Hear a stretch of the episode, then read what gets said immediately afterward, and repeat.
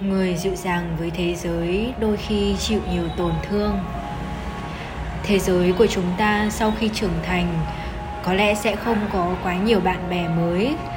Trong số đó sẽ có người thích tính cách dịu dàng, có người lại luôn vui vẻ và lạc quan. Nhìn vào họ, bạn sẽ chẳng cảm thấy họ phải trải qua những điều tệ hại nhất trong đời.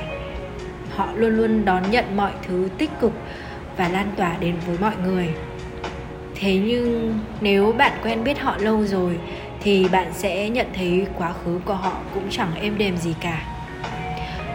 Chúng ta có thể đứng trước mặt một người than vãn, kêu ca mà không hề biết họ đã trải qua điều tệ hại hơn thế.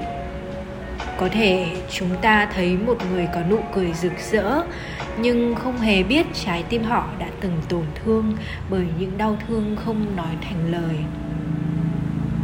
trước đây tôi đã từng cảm thấy bi quan. Mỗi khi gặp chuyện gì đó không vui, nhưng càng khi trưởng thành và trải qua nhiều cuộc gặp gỡ, thấu hiểu được những tổn thương và những quãng đường gập ghềnh của ai đó, tôi đã không còn giữ quá lâu thái độ tiêu cực như thế nữa. Sự dịu dàng của những người đã trải qua nhiều tổn thương là sự dịu dàng đặc biệt, bởi trái tim họ đã chịu nhiều tổn thương họ cũng không hề muốn ai phải gánh chịu những điều đó cùng với họ. Tôi đã học được sự thứ tha và bao dung với mọi người xung quanh. Và cũng học được ở họ cách bình tĩnh trước mọi chuyện. Tôi hiểu rằng thế gian này dịu dàng hơn vì có những người dịu dàng như họ.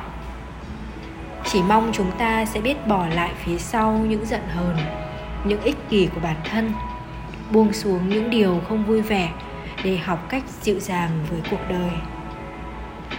Chào bạn lại là mít đây